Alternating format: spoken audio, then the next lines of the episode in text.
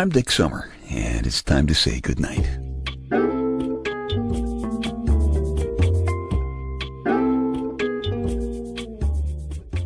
This is a quiet place to rest your head, a safe place to hide a hurting heart, a gentle place to fall. We just call this place goodnight. I was just sitting here in my big, manly, comfortable black leather papa chair in my living room, and I was happily thinking that I had just changed the oil in my car last week. When I told my lady Wonder Wench, she said, No, you changed the oil in my car last week. I said, Huh? she said, Go check the little sticker they put on the windshield. I did, and she was right. I'm glad I said, Huh? instead of starting an argument. Huh? is very seldom the last word in a discussion. It is usually the start of double checking something.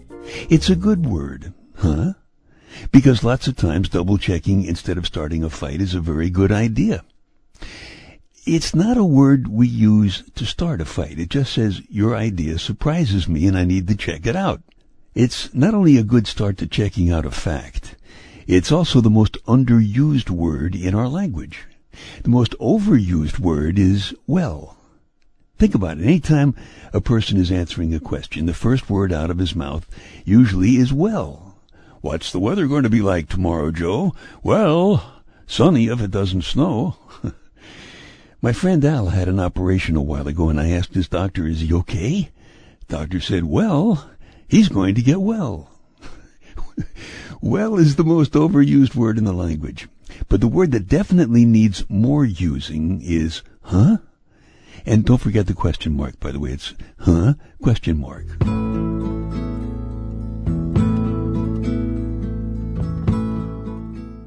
Huh is a very important word. It bedevils a lot of important people because lots of times, huh starts an important double checking of what important people call their obvious facts. So many of the things that seem obvious simply aren't true. Big things little things. Of course, the sun revolves around the earth, just look. And by the way, the earth is flat. So if you go too far out on the ocean, you'll fall off. My friend Kevin is so crazy about playing golf that he's been taking expensive lessons from a pro for years. But the way you know that you're getting good at golf, the game that you so much love to play, is when you play less golf than the guys you're playing with.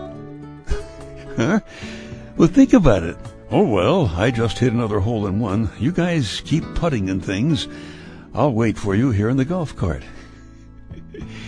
There was a commercial for a Star Wars movie on TV just a minute ago.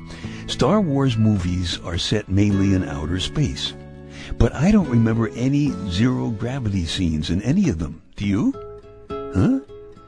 There are lots of horror movies on TV late at night. Mostly they're about people who are afraid of being left alone in a creepy place. But actually, when you think about it, what they're afraid of is that they're not alone in that creepy place. Repeat after me, huh? Good. How come sleeping late is lazy? but going to bed early is not. And if you get a phone call in the middle of the night, you can never admit that you were sleeping, right? Hello? Oh, hi. 3:15 a.m.? Really? No, you didn't wake me. I was just up reading the Bible.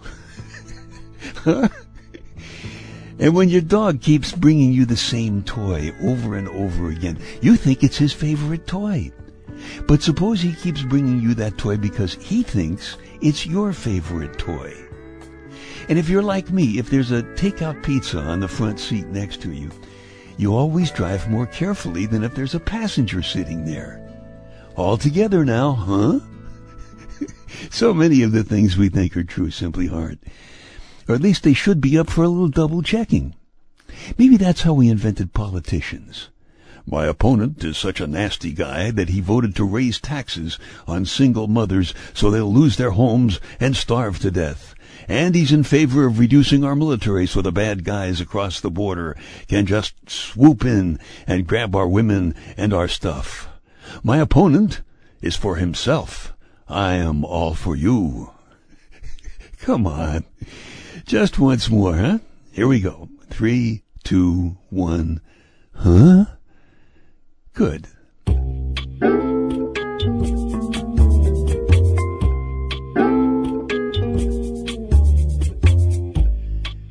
Dick's Details, a bunch of totally unimportant stuff for you to stuff in one ear so you can squeeze the important stuff that you got to double check out the other ear and you can start saying, well, instead of, huh? if you're dyslexic, you read things backwards. So if you are a dyslexic atheist, you don't believe in dog. Think about it. If the answer is all the jelly has been sucked out of the jelly donuts, what is the question? If the answer is all the jelly has been sucked out of the jelly donuts, what is the question? You don't know, do you? Of course not. I haven't told you yet, but I will in a minute. I just found out that Henry Ford grew marijuana. He claimed he was hoping to make a new kind of plastic out of it. Right.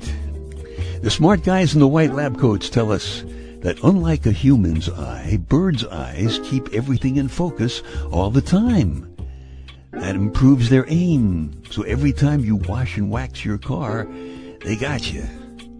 Bombs away.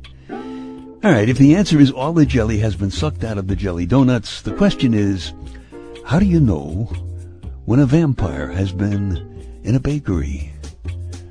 All the jelly has been sucked out of the jelly donuts. Dick's details. They take your mind off your mind. Little housekeeping here. If you like these podcasts or my spoken word CDs at dicksummer.com or my book, Staying Happy, Healthy, and Hot, available at Amazon, please tell a couple of friends, will you? Because they might like them too, and you would be doing me a favor. So thank you very much. Huh? May not be only the most underused word in the language, but there are lots of folks who say it is the most important word in the language. When everybody said the earth is flat, I think it was Aristotle who looked out his window one night and he said, Huh? He was looking at the spherical shape of the Earth's shadow on the moon. Everybody said, We'll never split the atom. Marie Curie said, Huh? And Hiroshima and Nagasaki disappeared in a sudden blast of flames and smoke, and atomic energy was born. Huh? Is an important question when everybody says something. That includes parents and religions and teachers. There's a story about that in my Night Connections 3 spoken word CD. Time to face a decision that you really never thought you'd have to make. Some decisions you shouldn't ever have to make. Certainly not at your age. And certainly you shouldn't ever have to make them twice. Until now, your biggest concern was being short at the cash register in the supermarket where you work and keeping the produce manager's hands where they belong. You're very young, and you really like that. You're curious to know what wonderful things will happen in your life. You also like music a lot, and musicians, especially bass players. There's something about the deep power in those low notes that gets you very hot and bothered. Especially when they're played by a particular tall, long haired, quiet, kind of shy guy you've known for a while. You're a good girl, and you like that. Just never thought this would happen. Doesn't seem fair. Having sex just once and getting pregnant? Well, he says, life isn't always fair. That's one thing he always says. He says a lot of things that you never expected to hear. When you told him that you're pregnant, he didn't even look away. In fact, he smiled and he said, Well, wait for me after the show. And you did. You told him an abortion costs $500, and I could use some help with it.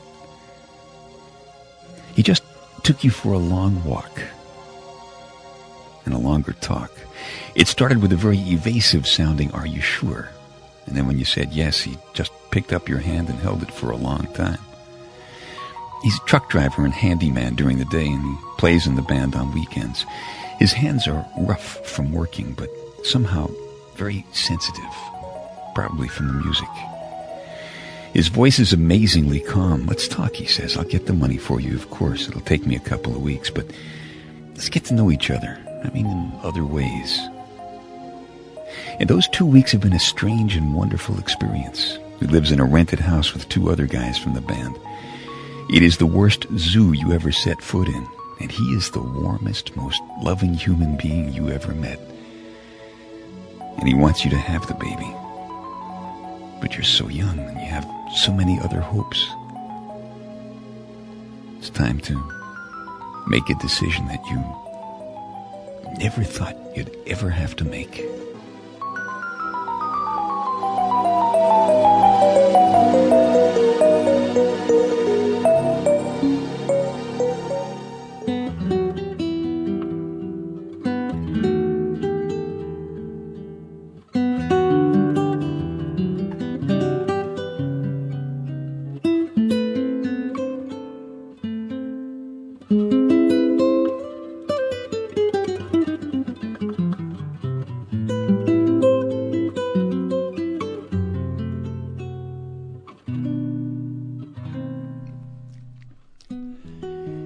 She was a good girl. And she was looking forward to the wonderful things that might happen in her life. So she took a long walk with that guy, and they had a long talk. I like to think the word, huh, was part of their discussion. I like to think they did get to know each other very well. And I like to think that she found the, the most wonderful thing that might happen in her life has already happened. Most of all, I like to think that they're very happy right now. All three of them.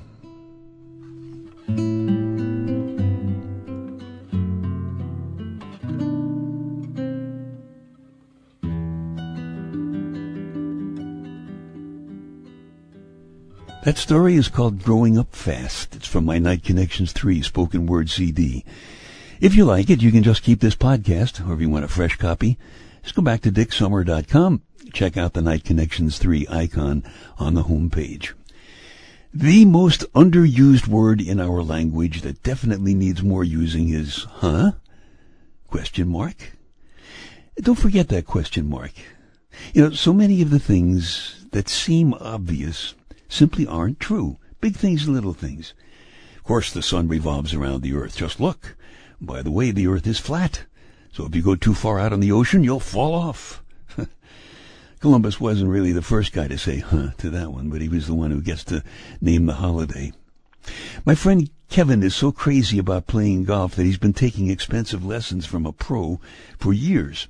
But the way you get to know that you're getting good at golf is when you play less golf than the guys you're playing with. Huh? Well, think about it. Well, I just hit another hole in one, guys. You just keep putting around and things. I'll wait here in the golf cart for you.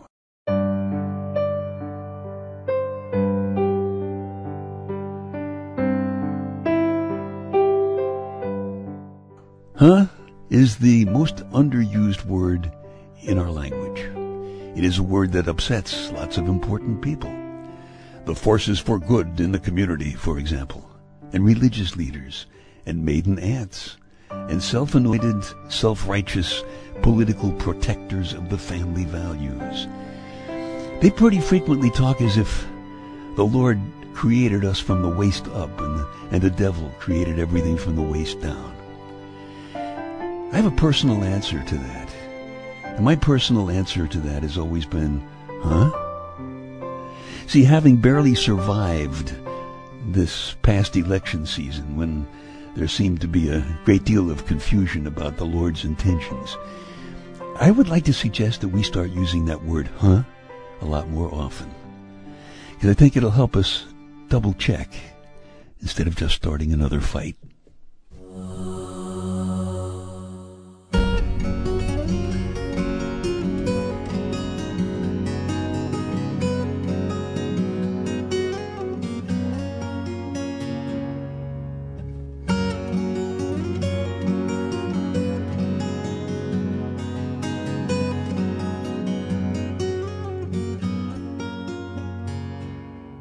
Ah, okay, time to tuck you in now. I'm Dick Summer, and I hope you'll come back soon for a gentle place to fall. Quiet place to rest your head. Safe place to hide a hurting heart. Nice and easy now. Couple of deep breaths. Come on. There you go. Just one more. That's better. All the way to sleep. Way to sleep. Good night.